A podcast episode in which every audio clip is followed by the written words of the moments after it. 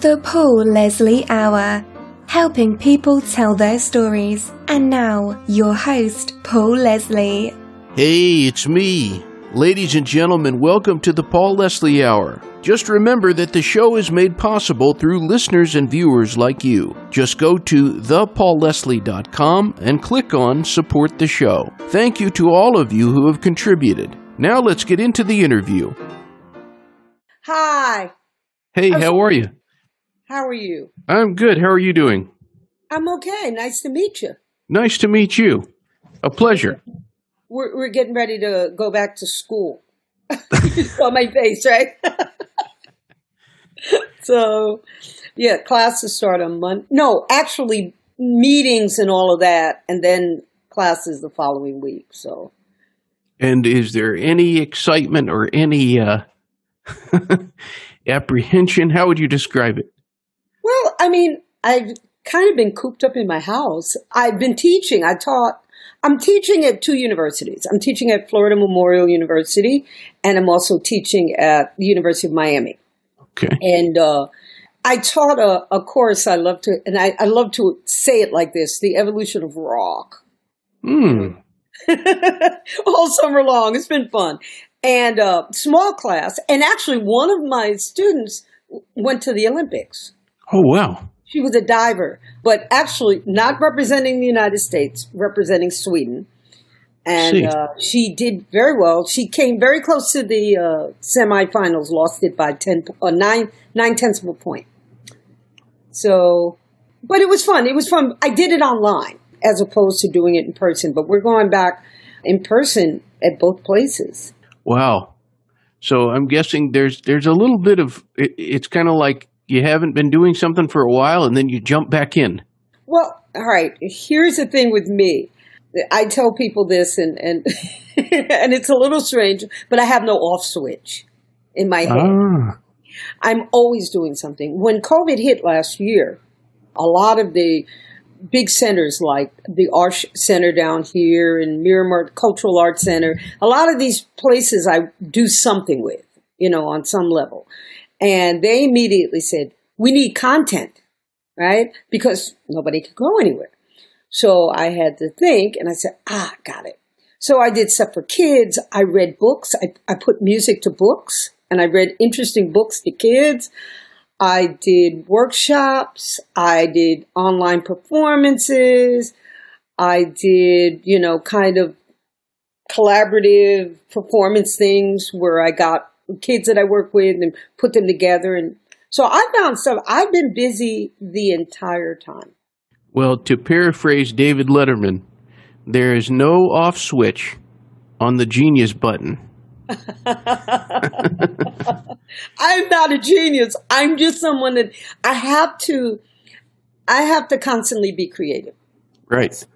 Just who I am. And if I'm not doing it, I do it vicariously through my students, but I have to be busy. I just, that's who I am. So, Well, I think that's a good place to introduce you. So, the woman that I'm joined with, this is Nicole Yarling, I'm with, and I think she's somebody who can't be defined by a single talent. She's a violinist, a teacher, as she's been saying, a songwriter, a singer, a performing artist. She's worked as a recording artist. She's originally from Brooklyn, and these days she moved to Florida back in the 80s She's worked with everyone from Dr. John, Dizzy Gillespie, Jimmy Buffett. She had her own group, which, if you can find these recordings, you will really be happy. Little Nicky and the Slicks. So, thank you so much for making the time to talk to me. It's a real honor. Well, thanks. Thanks for having me. My pleasure. Now, with all those things that I've I've listed, and you've said you you got to stay active. What would you say you're happiest doing? Uh, being creative. I know that sounds evasive, but as long as I'm working on a project now called Voice of the Nation, and hopefully it'll be in person, but it's basically taking a bunch of songs that I think are cool and that are make a social statement. Like I did a new rendition of Big Yellow Taxi. And, but the, the songs are varied, but my renditions of these songs. So I think that that's the best way to describe me. I, as long as I'm, what I enjoy most is being creative. I love to sing, I love to play, I love to write, and I love working with kids. But as long as I can do that creative thing, I think uh, that's what makes me happiest. I said, I hope I answered your question. I think so. I think so. Now, that's an interesting place to, to, you know, you mentioned Joni Mitchell, and I think she's one of the best all around artists out there. But the music that you grew up with, who really, really got you going? You made you think, wow, this is this is music. Well, my dad played, and there was an organ. At one point, there was a piano in my house, and there was another point there was an organ in my house. So there was always music in my house. I grew up listening to everything, just like most of us or people my age uh, listen to rock and roll, jazz, and it's funny because my dad was a jazz musician, and there were records in my house. And I would sit down and I remember specifically listening to Dexter Gordon and there was an album called Lady, um, sorry, Dexter Plays a Horn. I think that's what it's called. And it was a little boy on the front of the cover with the saxophone. And I'm not a great visual artist, but I would listen to the music and lay on the floor and kind of copy this picture. And I didn't listen to jazz because I thought it was hip. I listened to it because it was just, I liked the sound of it. I didn't understand it at the time, but I treated it the same way I treated the Beatles or I treated the Supremes or whatever was playing on radio. I just love music. So, yeah. And what would you say what would you say was your first instrument? You're going to ask me this. It was my toy piano. Oh, really? I got a toy piano when I was a kid, and I, I wrote my very first song on my toy piano. And I was talking to somebody about this the other day. It was called "I Cannot Fly," and it only had it only had four notes. I cannot fly. I cannot. That was the whole song. That was the first one. First instrument. I mean, it's silly, but and then I I got a violin in through public schools. That's when the music programs were pretty strong in in uh, public schools, and they wouldn't let us bring the instruments home initially, but they let us bring the books home. So I sat, and uh, this is kind of bizarre, but that's how much of a geek I was. I read through the entire book and like memorized the notes. So I, I guess my voice replaced the violin. Then when they gave me the instrument, that it was over. I took it home and I took it apart and I put it back together. I figured out how to do that. Yeah, so my very first instrument was the piano, toy piano. I'm a terrible piano player, by the way. And then the violin. And then I, I always sang, so. You know, to say that you sing is an understatement. Uh. I want to tell you something. It was years ago I had the actor Jeff Bridges on as a guest. And he was in a movie when he was very young called The Last Picture Show. Great movie. And so I was digging through my, my many albums and I found this band that you were you were the the lead vocalist on this track. You sang a song called The Last Picture Show and I remember we, we played that as a part of the show because that was one of his first movies. And it was just a little connection, just two titles that were alike. And I'll still remember I was I was recording and producing the show with a guy named Jeff Pike, and we finished the track, and he said, Who is this singing? He said, This is just and he's a great singer too. He said, This is one of the best singers I've ever heard. And I said, Well, this is uh, Nicole Yarling. Who oh, are that's great? the engineer. I have to be totally honest. It was the engineer who said about the about your vocals, not Jeff Bridges. Oh, oh I got excited. No, but so uh, thank the engineer. Oh my god. Oh yeah. And he, I was saying that the that he's a great singer as well. But uh, a great song, also great song. Thank The you. Buzzwords. thank you for Lindsay. Lindsay's a very good songwriter and a great guitar player as well. So So, wow. who are the singers that have influenced you the most? It's good. Uh, here we go. It'll be kind of bizarre. Mostly men. As far as jazz singers, Etta Jones, not Etta James, because when I say that, everybody thinks Etta James. Etta Jones, who was from the kind of the Billie Holiday school of singing. Great singer. I got to meet her a couple of times. Wonderful person. And Donny Hathaway, everyone's favorite singer just an amazing, an amazing voice and an amazing soul.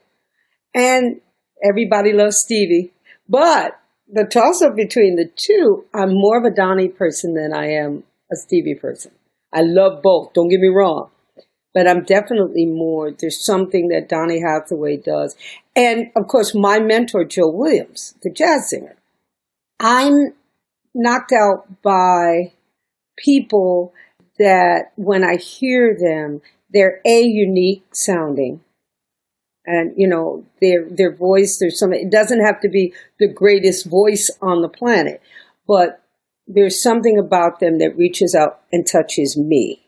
You know what I mean? And it makes me it stops me in my tracks. And so I search around for that kind of and that's what I tell my students all the time. You have a great voice, but really reach towards trying to be you, not somebody that, you know, I've never tried to imitate anyone. And the, the best compliment that I've ever gotten was when somebody said, I heard you and I knew it was you. You don't have to like me, hmm but just the fact that it's really important to me, the unique voice. But my favorites were probably Etta Jones, Donny Hathaway, I love Ella, Jill Williams, Stevie Wonder. There's others, but those are the people that probably influenced me the most. Would it be possible to define what it is that makes a great singer? Because I like what you were saying about uniqueness. You know, there are some people you just hear them sing, and it's it's. Sometimes you think, now this person, a lot of people wouldn't necessarily call them a great singer, but there's still something. It's like, wow, Yeah. I'm a real big Neil Young fan, you know? And it's funny because, or you think of Dylan and people go, ah, oh, it wasn't the greatest voice in the world. It's not, to me, I guess what I said. If it, if the person, it's unique and the person reaches out and speaks to me. You know what I mean? With whatever their story is. It's, they're a good, I think the best way to describe it is they're great storytellers. You know what I mean? Mm. It's like, it doesn't have to be the most incredible sounding, but I, like I said, I'm teaching all these years, I've heard some amazing singers where their voices are so unique, they just fall out of their mouths. You know, they don't have to work at singing. And I'm bored because there is nothing. You know what I mean? They're, Right. they're so self-absorbed that they think that everyone is just going to automatically accept their greatness. But if you do that and you're, it feels insincere, people, people know the difference. People know sincerity and people read sincerity. So it's uniqueness, sincerity, and a story. I guess that's the best way to describe what makes a good singer for me. the one thing that we can say about the first song that you wrote is that it has endured because you you remember it all these years later. Oh God, yes. But tell- get a toy piano and play it. but tell us about how you continued on with writing because you've written some great songs too. Wow. Well, thank you. It's funny because I lived in Brooklyn and I lived in a housing project and I had very little money. But I managed to come up with, I think it was $400 to buy an upright piano. And it was awful. it was awful. I think I had a tuner come in and tune it once. But, and again, not a great piano player, but I would sit at that piano and write and write and write. And I really wanted to be a songwriter. That's what I wanted to be. And I'll tell you an interesting story. My father had a friend, and I didn't really know how to describe this. I didn't know uh, who this guy was, right? So I used to go up, and I'll, I'll, I'll tell you at the end. I used to go up and visit him. And he was, at the time, that's when people had contractors and they used to have people write music out by hand. Copyists, they used to call them. And I would go up and I'd sit with him and he would tell me great stories. He copied my music for me. He'd listen to my songs. He encouraged me. And then I would leave his office and I'd go down the hall and there would be these rooms full of sheet music. And I'd go through the bins, 50 cents, 25 cents for sheet music. It was the Brill Building. And I didn't know the importance of the Brill Building. so I would go up there and sit, and he'd play songs for me. This guy's name was Phil Medley. And he was one of the writers on Twist and Shout, right? Because wow. there were a couple. So I would go see him, and then I'd go downstairs. And what's the very famous? There's a very famous. Now I'm I'm having a senior moment. Very famous record store on the corner, and diagonally across the street was the famous Birdland, where Charlie Parker and Dizzy Gillespie and all these people played. So it was an exciting time. It was probably the late 70s because I left and moved to Florida in 80. But it was you know, when I think back, it was pro- it was amazing. I got to hang out with a Brill Building songwriter, and I would go in the Brill Building like it was nothing. I went back. They wouldn't let me in the building. Mm. I went to the lobby and I was talking to the garden and I was telling him these stories and he's like, I said, so can I come in? He goes, no. Mm. so yeah, that was, that was an amazing experience without even realizing it. So, what inspired you to move to Florida? A man. A man. yeah. Well, I moved down and I was only going to stay a week, and 40 years later, 40 years, yeah. Been here for 40 years. 41. December will be 41 years. 41 years. Yeah. Lived in Florida for 41 years. I, I'm not, I'm not, I'm very happy because what it did was it afforded me opportunity to do things, amazing things, because it, the, it was like a, a playing field was wide open, and I was able to create stuff, make stuff up, and that's what I liked to do. So in bands and playing with people, opportunity, the opportunities for me were endless. So yes, I'm grateful for being here. Can you tell us about the music scene in the part of Florida that you're in, the, the Miami area? Let's see. what can I tell you? Right now, there's not much of a scene right. for anybody, but it was really, really, really interesting. When I first moved to Miami in the 80s, it was really like Miami Vice. There were still old people living in those hotels on Ocean Drive and we would play on on the patios of the hotels. They'd wheel out a piano, or you play in the lobby, and it was it was very, very, very different. It then became, you know, a hip place, and Ocean Drive, you know, a bunch of. In fact, I'll tell you a funny story. I had a blues gig with a great guitar player, John Wenzel, who was in my band Little Lickety Slicks. And we played a blues brunch on Saturday afternoons. And people like, I remember this, uh, especially Mick Hucknall, Simply Red, was, you know, he'd sit there and listen to us play, and he was very, very sweet and kind. And I think he was part owner of, I don't know, that hotel or someplace. But people were buying up properties.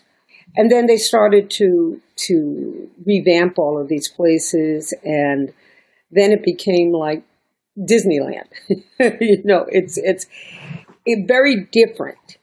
There were great clubs. There um there was a place called Woody's, which everybody associated and thought Ron Wood owned, but he didn't. Or uh, there was a gentleman, I believe, Woody Graver. A bunch of great people would come. The Stones would come in and hang out in the club, and there were great places that were kind of almost makeshift. Hmm. You know, at one time they were like funky clubs, but famous people would. Prince would come down and play. When he, I saw Prince though in L.A. at the old China Club. Oh wow! And Prince had a habit of when he wanted to play, he would just call a club and say, "Hey, can I come down?" That was one of the best shows I ever saw in my life. It was, I mean, I was spitting distance from him, and he sat down and played "Nothing Compares to You," which he wrote, for, you know, Sinead, uh, uh, Sinead O'Connor recorded, but he sat down and played piano and sang. And it was the band with Rosie Gaines, and it was, they played for about two hours. And it was a handful of people. I mean, there were people in the club, but I just felt like this personal, you know, incredible concert. And this stuff cannot be, you, you, you can't recreate these things. But this would happen in Miami all the time. You know, famous people would come down and want to jam and sit in. I think that's how I met Jimmy. Yeah. I met Jimmy down at, I was playing at the Reach, which was down in Key West, and Jimmy came in one night and, uh, he had been partying, so and he came back again when he wasn't partying, and he sat in. Uh, he sat in with us, and then how did that work? Then I was playing at his club, Margaritaville, and I, I, I, you know, I met him, didn't know him that well, and then he came in one night and he was partying, and he got up, and my violin was on the backside of my amp. And he hit my amp and my violin went flying. And the fingerboard went with it. Oh boy. He fixed it. Then I saw him again at a Heat game. I was singing the anthem. And then soon after that, he asked me to, we had dinner and he asked me to join the band. Now, I didn't know much about Jimmy because I'm a New Yorker at this time. I'm still New York in my, and he said, well, you have two options. You can play with my band or you can play with Fingers, who had a band called the Lady Fingers. Great band. Debbie Davies, great uh, blues guitar player, and Geneva Magnus. A bunch of these people went on to great, great players. And I was like, mm, I didn't know. I went, mm, I'll play with you. I didn't know. I had no idea. So that was amazing. I mean, things like that happened in Miami. I, I, uh, another great opportunity was, uh, a friend of mine who's great singer was very, very, very pregnant. I mean, very pregnant. And Albert Lee needed a singer. He didn't even need, I, I just so happened I played, you know, violin too. So he came and there was a short-lived uh, music chain called Mars Music. I don't know if you guys had a Mars Music. Hmm, maybe. It was the guy that owned Office Depot. And he used the same concept for music store. And it was this massive place where people could come in and play, and he had a stage and a sound system. And Albert Lee did an instructional video. So I got to play with Albert Lee and I sang um, My Baby Thinks He's a Train with Albert Lee and uh, a couple other things. And I hung out with him and he was the sweetest guy on the planet. And he actually came out to, he, no, he didn't. His wife came out to hear me in LA when I was out there performing. So, I mean, I, the stories are endless. I can, I can go on and on and on about these things some really good, some not so great. But it's been a great opportunity for me. being here. And I think a lot of people would maybe have the misconception that South Florida, that's only Cuban music or it's only, and that would be a misconception because there's all kinds of, Oh. of different musicians in Florida. Yeah. And it's weird because I just, I've been, the last couple of days I've had a discussion about people and, and Cuban music or this city is still musically segregated. Hmm. And, and it's sad because, I mean, I'm somebody that plays a lot of different styles of music and have friends in all the camps. So I know. But I was talking to a student who's a, a teaching assistant for a class I'm teaching. And we got into the subject, and I said, especially with Latin music in um, South Florida, you really have to know somebody to go to the places where a lot of the music happens. Hmm. You know what I mean? Like you have to know somebody that knows where this club is so you could go and hear some authentic music. You know, played authentically by Cuban musicians or whatever. And eh, the same thing with like Haitian music. You have to know someone, you know, you can go to Little Haiti, but to really hear some of the, the really good players and stuff, you have to know someone. It's it's it's really really sad to me because that to me is the common denominator between everybody, music. You know, and that's what it's been for me all these years. That's Hmm. why I have friends in all all the camps. So Well, we've mentioned a few people now, and at the beginning, I was I was saying that you've recorded or worked with or performed with Dr. John, Dizzy Gillespie, Jimmy Buffett, as we've been saying. Has there been somebody that really, really impressed you? lots, lots. It's funny. Dr. We, the, the way I worked with Dr. John was there was a club in Miami called Biscayne Baby. And this place was amazing. We had a really big band, a bunch of University of Miami students, and a bunch of different people. And I sang and played violin. And it was in Coconut Grove. And what it was, was it was a house band, but they would bring in these, I, hate to say oldies, but these like rock and roll stars. Wilson Pickett. Oh God, uh, Bo Diddley came. I can't even think of half of the people. But when Dr. John came, that was one of the highlights for me. I sat and talked to him.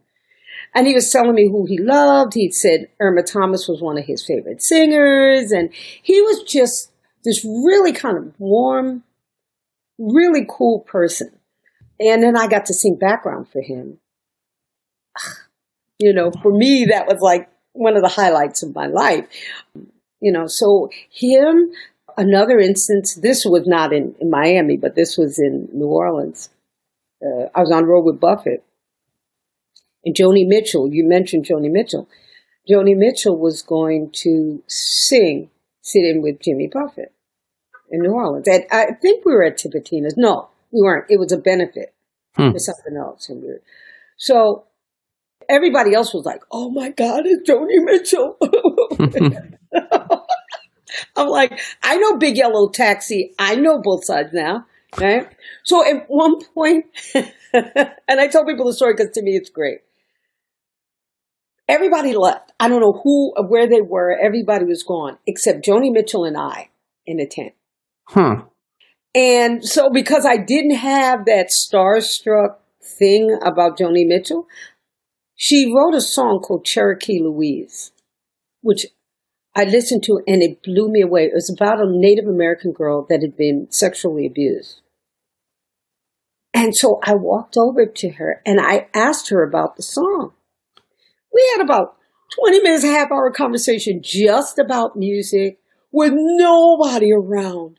It was the most, it was, she was an, another, like uh, one of those instances where you catch people, you know, and you're a peer. You're not a fan. You're not, and you just have an honest, really cool conversation.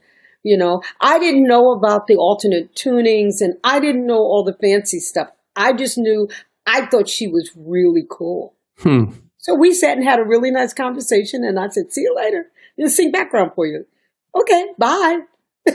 What's the end of the conversation. Wow. But yeah, it's those kind of things to me that are priceless. I can't. I there's no other way to define it. It they're just things that I can't. I couldn't buy. They happen once, and they're you know Dizzy. What happened with Dizzy? This was a weird one. I had just bought an album. Dizzy Gillespie had a short-lived radio uh, record label, and I think D. I forgot what it was called. But Anyway, I bought this uh, record because Stuff Smith, the violinist, was on it, and I really liked it. And I had learned a version of Blue Skies just coincidentally. I'm in Coconut Grove. I'm singing with this uh, big band that I sang with on Monday nights. Who walks in but Dizzy Gillespie? so he's sitting in the audience. so I get up and I sing this song. You know, not to him, I just sing the song. So he came up and he thanked me, and you know, we, we were kind of talking, and yeah, I took some pictures with him, but that was it. Went home. My phone rings the next day, and his manager says, "Where are you?" Uh, uh, I'm home. he said, Why aren't you here on the beach? Dizzy wants you to work with him this week. Wow. Now, I'm really, really green, right? I'm really young and I'm really green, you know? so I worked with him for a week. I was so nervous. I, you know, he was the kindest, most generous person. He paid me. He told me I reminded him of Stuffy, Stuff Smith. And like I said, you know, I I can't I yeah. No words can ever describe those kind of experiences. And I've had a lot of them. So Yeah. Wow. Well, you know, what a story. And uh I've said several times on this show, Blue Skies is one of my all time favorite songs. Really? Yeah. Well, this is a funny version of it. The lyrics were I'll just recite the beginning of it. All right. Up there are blue skies, down there is the sea. Over there is a great big whale, and he's looking at me. I'll tell the world I sure can't swim, but it would take a submarine to outswim him. it was, they were ser- silly lyrics. and so I guess I touched him when I sang them because I don't know who was singing. I don't know if it was Joe Carroll. I don't remember who was singing it, but it was, it was, it, these things you can, like I said, it wasn't, I couldn't script anything quite this amazing. You know what I mean? Just, I buy an album over the weekend and there, this, the man that recorded the song walks in, you know, so yeah, really, really, really cool thing. Well, I want to go back to Jimmy Buffett for a moment. Okay. There was an album that you appeared on from him. He had taken a break from recording. He hadn't had a studio album. And then he came back with the legendary producer Russ Kunkel, and you are on the album Fruitcakes. Yeah. Different sounding album. Can you recall those sessions? Yeah. We recorded, hmm, I believe we recorded at Compass Point. Yeah. And we went to Nassau and had an incredible collection of, of amplifiers. I was more impressed with that. Uh, Russ was a sweetheart. And it was really cool. I sang background on some stuff and I sang and I played violin on, uh, I'm going to say Sunday afternoon. Yeah. And it was really, really cool and really nice to be, you know, a part of a project like that. Know, and I know that was a Fruitcakes was a hit for him. I think I was singing on Fruitcakes too. I don't remember. Yeah. So that was cool. What was it like being on the road with Buffett and the Coral Reefers? Like uh, a summer vacation playtime. I mean, in the beginning, we, we did buses. By the end, and like the end of my time with him and on, he would fly the band places, five star hotels. Yeah, yeah, yeah. You know, the greatest accommodations, great band, never had to work very hard. It's a show. So you do the same things every night. But, you know, you're in various cities and you could, after the gig, you could go out and, and make stuff up. So it was really, really a great experience. He treated the band and all of its members well. The, the band was consisted of uh, an amazing array of, of musicians and people. Really, really cool people. So yes, it was a great, I think I did three years. Great three years. Well, kind of related to Buffett, there's a compilation album. It's much, much coveted by people because it's harder to find. But the Margaritaville Cafe, I think, late night menu.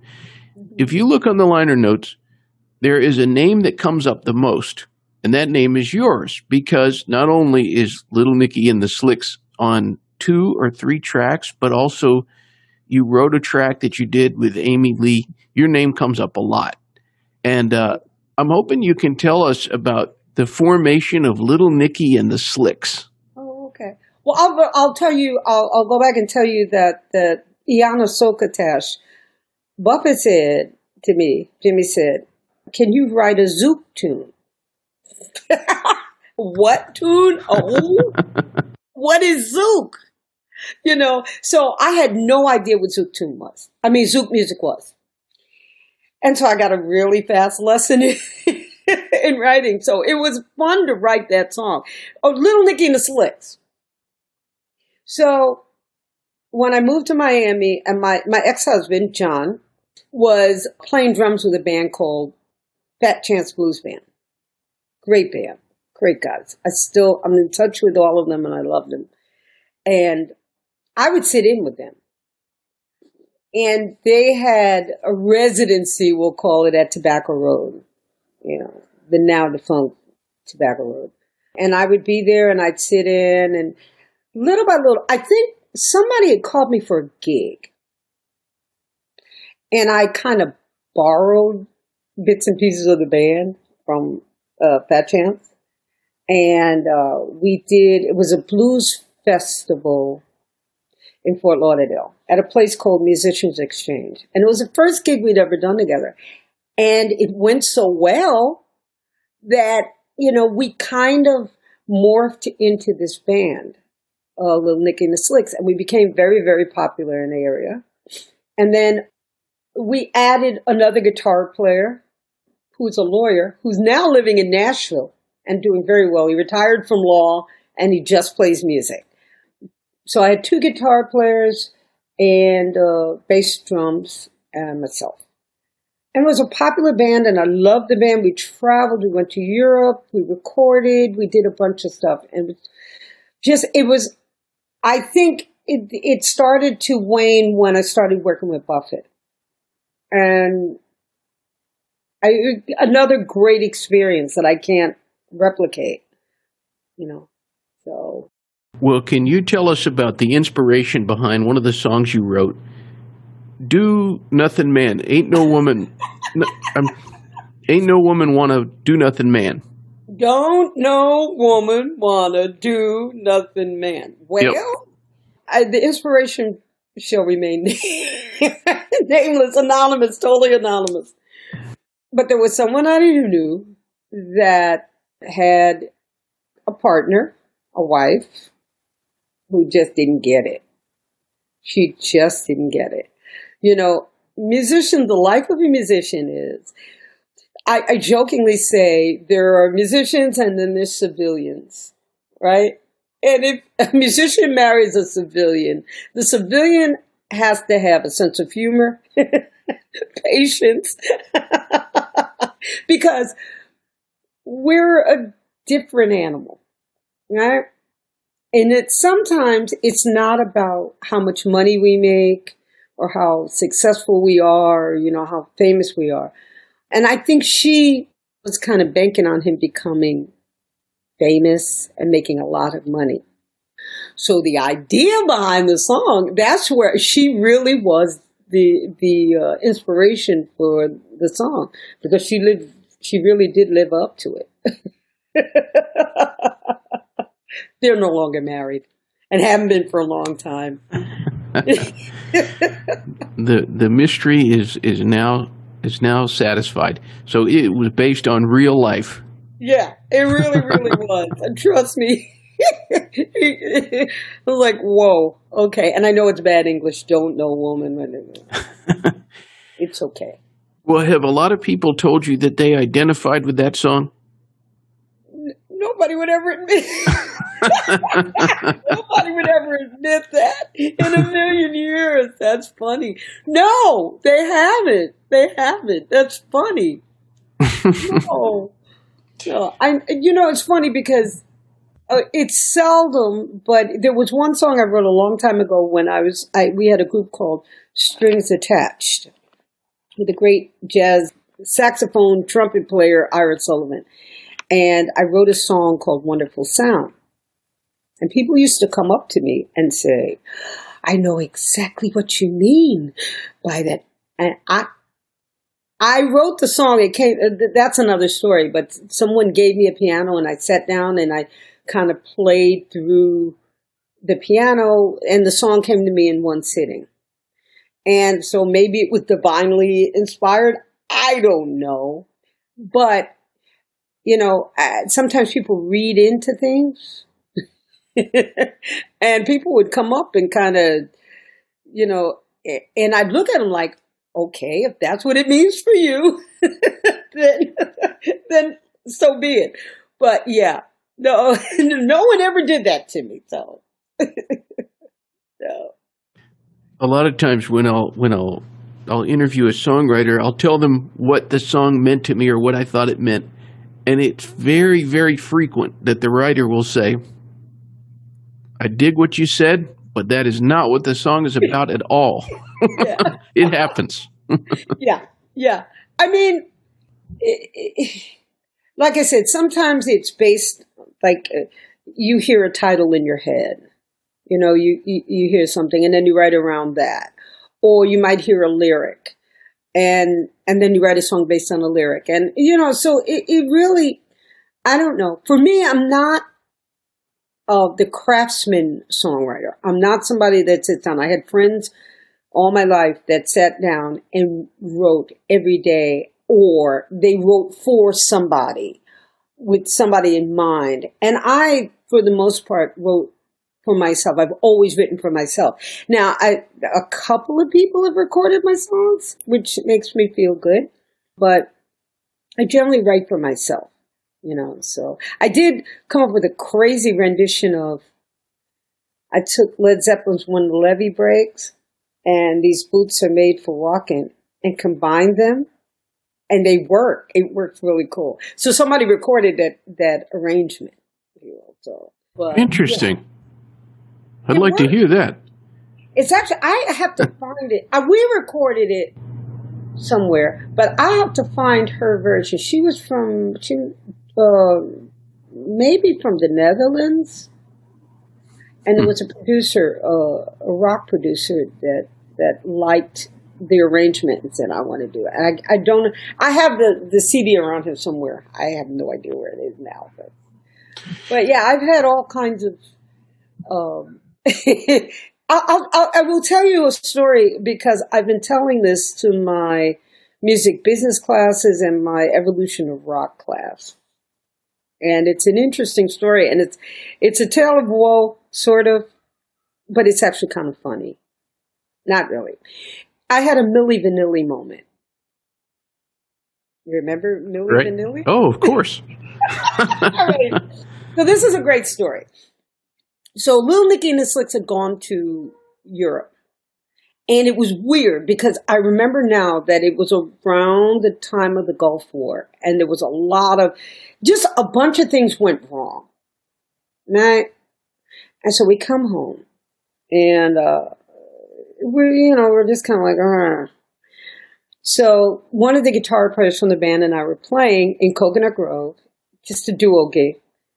And these guys come these two guys come by and and I'm I'm forgive my accent. It's not the greatest, but and the guy says, "Hello, my name is Alex, and I'm from Germany."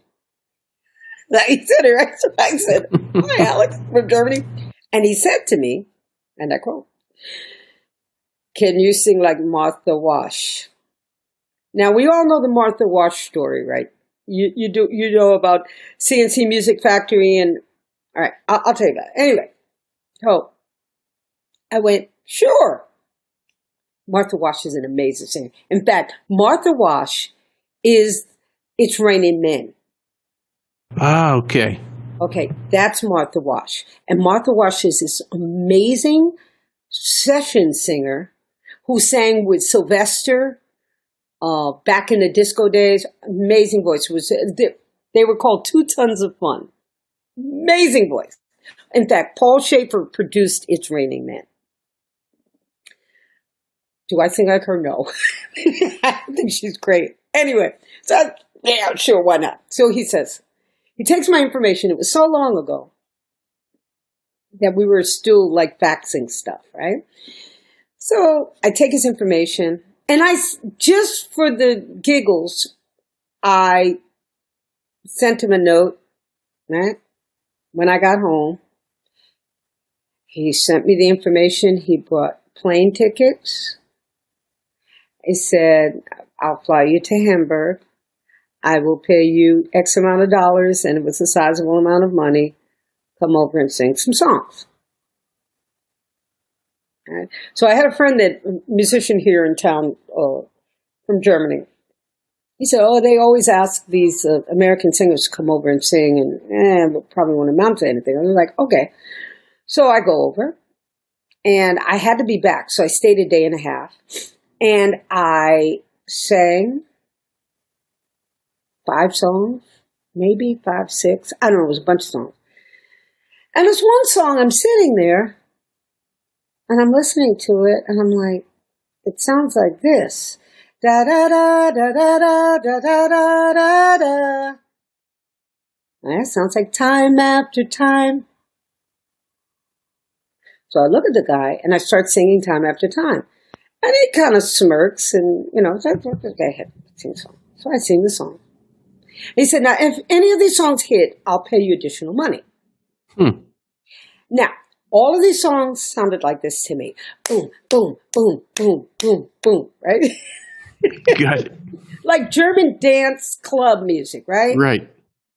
And I'm like, okay, whatever. You know, I make money, I walk away, nothing. And I signed, and I still have the documents. I signed away the rights to anything. Come home. So my, my ex-husband says to me, did you ever check the charts to see if any of that stuff charted? I said, no, because I didn't really think it was that good. so we were in Borders still was Borders at the time. We were in Borders. I go over and I pick up a Billboard magazine. The song charted, the one I sang for you, charted in several countries. In Wow. The top 10. In the top 10. So I immediately go, Where's my money? A bunch of things happened. Um, the song hit, and in part, there was copyright infringement. And Cyndi Lauper's camp, you know, stopped. I was going to sue them. And then she got writing credit on the song. The song was a massive hit. Hmm. All right. So he says, All right, so you'll come back, you'll do more songs. So I go back and I do more songs. But here's the catch. And I'll show you, I'll send you a link to the, the, the videos. You can see yourself. It's me. But it's not me. I see. There's someone lip syncing to me. Ah. what? Yes. And I mean, this was a massive hit, right? So I go back and I meet the person who is me. She's a dancer. And she said, I hope they never ask me to sing live because I can't sing at all. Wow. I, I couldn't make this up. This is what I'm saying. This is my life. This is, you know, the things that happen. So she said, Are you angry? I said, I might be if I lived in Hamburg, but not really. So they paid me a ton of money. And the second record didn't do nearly as, as good as the first, but there were hits on the first one. Now, that was late 90s. So you say, ah, it's 20 years. I went back and looked. this guy is still making money on that massive hit he had. He's still making money. And he has other people being me now.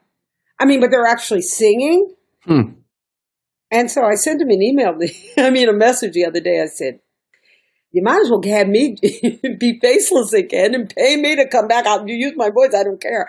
But I, I made, I said this to, and I tell my students this because this business is very interesting. You know what I mean? Yeah. Um, and with Martha Wash, she went back and sued C+C Music uh, that everybody dance now is her. Right? Huh. But the model is about as big as my arm. You know what I mean? And, and real model esque.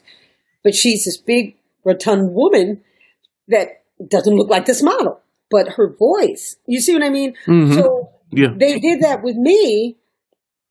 And, and, you know, I, I could care less. But I, if I knew what I know now, I would have asked for points or something, some kind of residuals, because they paid me a flat rate and sent me packing. and they're still making money years, years, years later. So it's just, it's a life lesson. It's, it happens all the time. Yeah. There's lots of young people out there giving music away, you know, for nothing you know, the whole story of like Otis Blackwell gave his publishing to Colonel Parker for Elvis songs. He wrote Fever. He wrote Heartbreak Hotel. He wrote Jailhouse Rock. He wrote all these songs, and he basically gave the songs. He still owned the, the writers. Right. He gave the publishing to Colonel Par- Parker. And Elvis's name is Elvis didn't write the songs. Otis Blackwell, a little teeny black man, wrote the songs. Hmm. A lot of people don't know about him. So, you know, and in my years of experiencing knocks from every different angle, I have these experiences to share with students, you know, and says, you know, I, I wouldn't trade anything that's happened to me ever. Mm. But I have these stories to share with, with my students and say, don't do what I did. You've been there. They can learn from that. Yeah, I mean, there's been it's. I guess because I do have a gift, I and you know I was blessed with a gift, and people are. How can I say it? People will take advantage. Yeah, very simple. If you, I I always ask people, my students, please learn the business know that it is the music business and the business part is very important. And just don't don't walk into anything. Don't sign your your rights away to things. Go to a lawyer. Ask for help. You know, ask for advice. Don't be impatient. You know, just you know. Hmm. Well, this might be a, a tough question, but I would be very curious to know if you could go back and tell Nicole Yarling when you were starting in the music business, if you could tell her something, what would you say to her? Be your be your crazy creative self for the rest of your life. I don't think I really to be honest with you, I don't really think there's much I would change. I mean, was my life perfect? No. Is it over? No, it's not over. I'm not going anywhere. um, but I wouldn't change anything about my life. I really wouldn't. I think I was having a conversation with a, a, a friend earlier today, and we say, you know, things happen for a reason. And sometimes they're good things and sometimes they're not. But as long as you learn from the good and the bad, then it's worth whatever the experience was, I guess. And so, no, I wouldn't. I, I would tell me to continue to be my usual crazy. so, and just continue to love what you do. And when it becomes, we, uh, a friend and I were having this conversation. When it becomes a job for you, it's time to do something else. Hmm. You know, it's not a job. It's it's my life. It's what I do. And people say, "Oh, don't you know your career?" No, no, nah. You know, I wake up every morning and I'm thinking about music and I'm writing stuff and um, you know, so it makes me happy.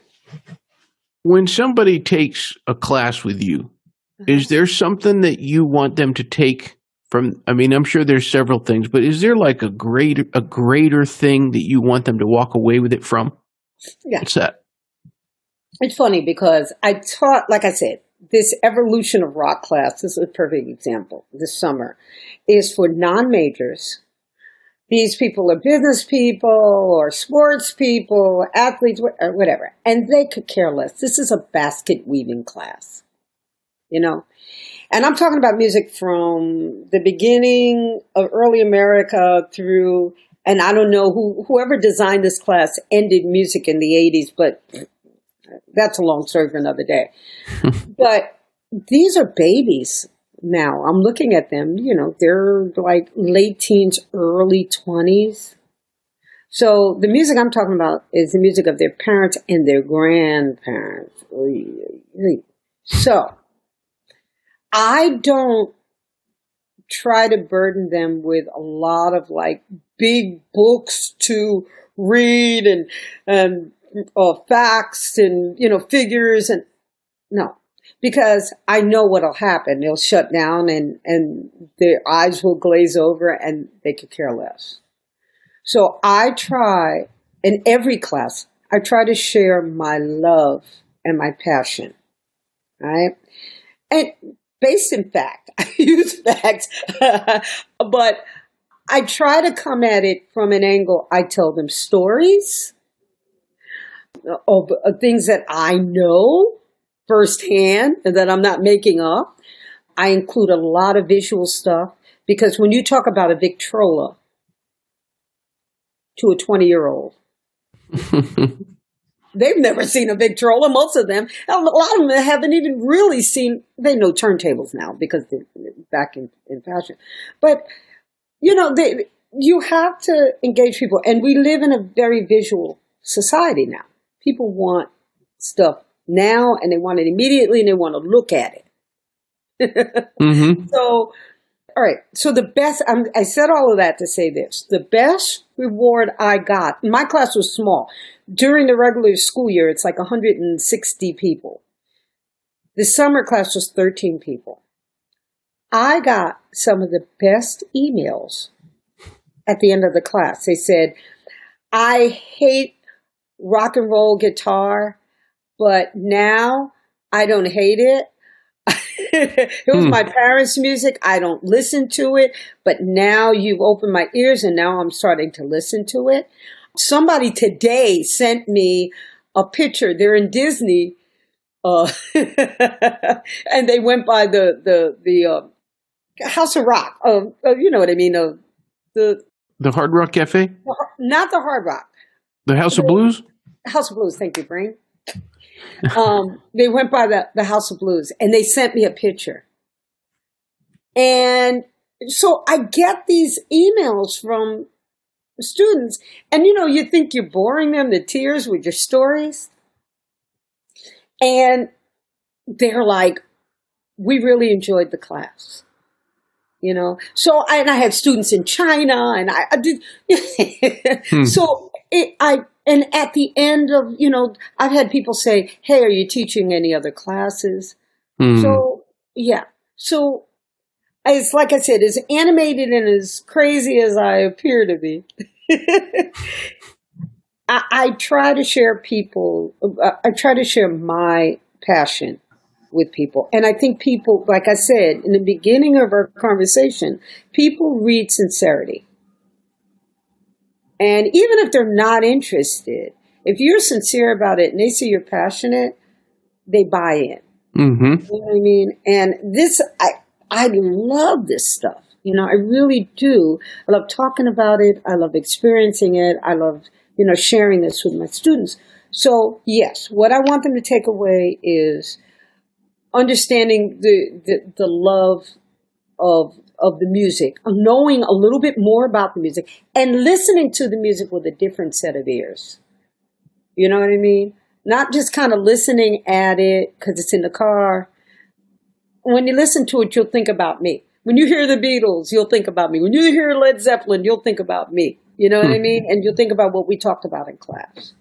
So, yeah, that's what I do. And I, I, I lecture older adults too. And I work with little kids. But the passion level stays the same. I don't care who it is. So, Well, there's one side street before we go that I, I almost forgot about this, but uh oh. I have an album. I used to play this on the radio, and I think the title it's the the an evening with it's you and it's I, I it might be called Williams and Yarling uh, an evening with Wait, is it is it the uh, Manchester Craftsmen's Guild? Is it is it the Joe Williams album? the Joe Williams album. Yes. Oh, Can you tell us about that recording? yeah, and and all right, all right. That's that's very very special to me. Uh, years and years and years ago, there was a gentleman uh, in South Florida named Joe Roland. Played vibes, and he was really gruff, and he talked like this. Sweetheart. Hmm. And I used to go and sit in with him when I first moved down here, and he said, "Yeah, if you ever, if you ever record anything, I've got a friend. Everybody has a friend, right?" So ten years after he said that to me, I was doing Art Deco weekend, and it was freezing, and it was just the right combination of people. And I said, "Let's go in and record." And the bass player, uh, another one of those strange coinc- coincidences. Bass player was leaving. He just got a job with the Pittsburgh Symphony. So we went in and recorded. And I called Joe. I said, Hey, Joe, I finally recorded. Said, "Ah, I don't know if this guy's still alive. so he sends it to this guy named John Levy. And so I had no idea who John Levy was. And uh, just a quick aside. I'm going to move over here for a second. I was working in a club and I just told somebody the story today. And I'm sitting, they used to play videos on the break. So I'm sitting there and I'm talking to somebody and I look like this over my shoulder and there's Joe Williams with Peggy Lee and I had no idea where they were. And I said to whoever I was talking to, I said, man, I wish I were her. So fast forward. He sends it to John Levy. John Levy managed Nancy Wilson, at one point Arsenio Hall, all of these people. Amazing. He was the first African American manager in jazz. He played with George Shearing, played with a bunch of people, played with Billie Holiday when she got out of prison. That Wow. the Carnegie Hall concert. Anyway, so he liked what he heard and he introduced me to Joe. Now, I just told you that story, right? Almost a year. I can't make these things up. Almost a year to the day that I said that about I was on stage with Joe Williams. And we became fast friends. And then John Levy set this thing up so that I could go and record with Joe Williams in Pittsburgh, where the bass player just got the gig with the Pittsburgh Symphony. so that, that CD is from Manchester Craftsmen's Guild. Beautiful facility in, in, uh, in Pittsburgh. So we go and we record two days. Now the idea was I was going to go out on the road with Joe and then he was going to introduce me to his audience and then I could go back and play his circuit. But a bunch of things happened. Joe, all right.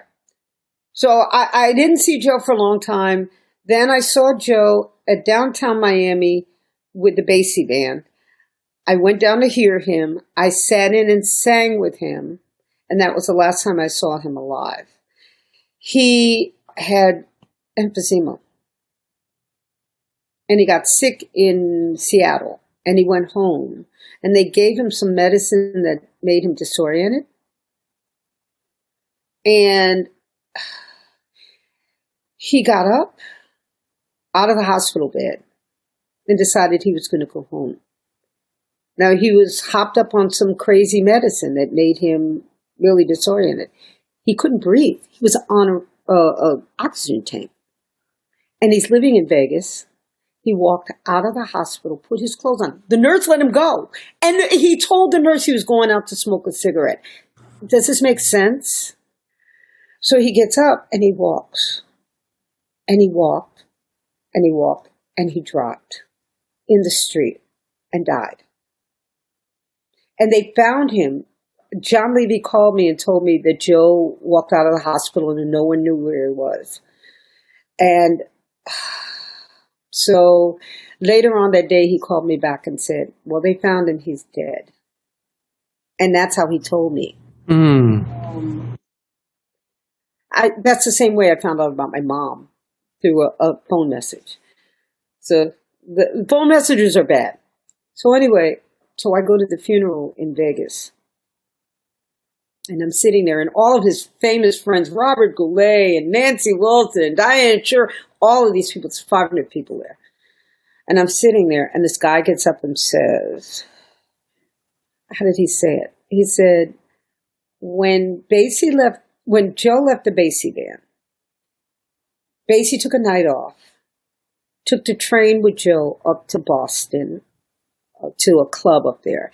And the marquee read in small letters, Count Basie Presents, and in big letters, Joe Williams. Well, that CD reads, Joe Williams Presents Nicole Yarling. Hmm. And I didn't know it. I had no idea. He never told me what he was doing. I didn't know that he did the same thing for me that Basie did for him. And so I cried like a baby. and then I waited a couple of years actually and asked his manager, John, and his wife, would it be okay if I wrote a book? So I, I interviewed, I wrote a book. It's, it's not published. It's, that's a whole story for another, but I interviewed amazing groups of people. I, I even interviewed Bill Cosby a long time ago. Two weeks before, it was about two weeks before he made some uh, off color statement. And this is going back a lot of years. So I interviewed Lou Rawls. I interviewed, I just a ton of people. And yeah, so it, the book wasn't published. I still have it. Um, and I think I'm going to do something with it myself. But it, that was part of the reason why I work with kids, part of the reason why I teach, part of the reason why I share, because someone did something very, very special for me. And the only way I can keep what I have is by giving it away and sharing with somebody else. And so everybody that I work with, all the kids that I work with, and a lot of them go on to do great things, I tell them the important thing the only thing I want from you, I don't want money, I don't want anything. All I want you to do is to turn around and help somebody else. That's all. Hmm. So, yeah, that's, you know, that's what I'm saying. I've been blessed in my life with people that saw things in me that I couldn't see in me. And, you know, I, and this has been my whole life. So, yeah, thanks for asking me about that because you know I, I, still tell people that that's very important to me. And it's not just a recording. It's everything that happened around the recording that is of very very important to me and was an impetus for me to teach all these years and to and to go pretty much in a direction that I've gone in. So. Well, I'm glad that I asked that question. I have that CD. It's somewhere in there. Uh, I'm going to leave in just a, a bit, and I'm going to I'm going to take that out and listen to it. Thank you, thank you. I mean, I like I said, there's there's a lot of things I'm proud of, but that's one one thing that, yeah, just the whole you know when when joe passed away people said to me oh you poor thing no i'm here There's nothing, you know, and I had a life before Jill. I had a career and I was doing things before Jill. And people, and, and that's what was important to me. Not, that's why I waited a couple of years before I approached anybody about anything because I didn't want people to think that I was being opportunistic. You know what I mean? Here was somebody with a big heart that wanted to do some kind for me, and I'm grateful for that but I didn't want to, you know, rest on that and use that, you know, as an opportunity per se. I just saw somebody with a big heart that was being kind to me and believed in what I was doing, you know. And that's how I looked at it. I didn't look at it like, okay, cash cow, let's go. You know, oh, there are lots of people that would, but that's never, that was never it for me ever. Well, Nicole Yarling, thank you so much for spending time with us. Thank, thank you. Thanks for having you. Thanks for letting me rattle on. I've enjoyed it, and and I'm I'm excited to to see what happens with this book. Yeah, you know what I think I'm going to do um, is I think I'm either going to narrate it myself and take uh, portions of it, and I may upload it to the internet in in segments because it's re- his life is really really interesting. The interesting thing about him, I'll tell you this real quick, is he appeared on like Carson, the Tonight Show, and just on television commercials. He was probably one of the most visible and invisible people in the business. He took a picture of Sinatra. There's a picture of Sinatra, a famous picture of Sinatra with a goatee. That was his picture. These people were his peers and his friends. And so that's why I, I waited and, and didn't self publish the book because I felt like he deserved the same accolades as Ella and Sarah. These were his friends, these were his peers. They weren't, you know, he wasn't like tier tier B. These were people, these were his equals. And so that's why I, I didn't do that. But I think now there's some other stuff going on with it, but I think now I'm going to do it for myself, you know, and just take little bits and pieces of the book and, and offer it because I think the story, his story is very, very interesting, you know. It's not my story. My connection with him is, is beautiful and all, but I just think, especially as jazz singers, he's somebody that he along with there's a bunch of other singers that will be forgotten. You know what I mean? Because no one will ever forget Tony Bennett. No one will ever forget Frank Sinatra. And no one will ever forget Ella or Sarah or Billie Holiday. But there's a wealth of other great singers that unless somebody talks about them, you won't hear. They'll, they'll, you know, they'll wither away. They'll, and he was a very, very powerful singer and a great person. So I think it's important that I do that. Well, I commend you for, for keeping the names of these people like Joe Williams out there. And it's been a real joy to talk to you. I hope we have a chance to talk again. Thank you, Paul. Thank you so much for having me. This was really a, a joy. My pleasure. All righty. Ba ba ba da beep ba boop da boop da beep ba da leap ba knock da bees I walk on to sugar get it no it oh is it and gaga kiss a oh oh is it oh I'm swagging I believe it's a good but don't take a walk again goodbye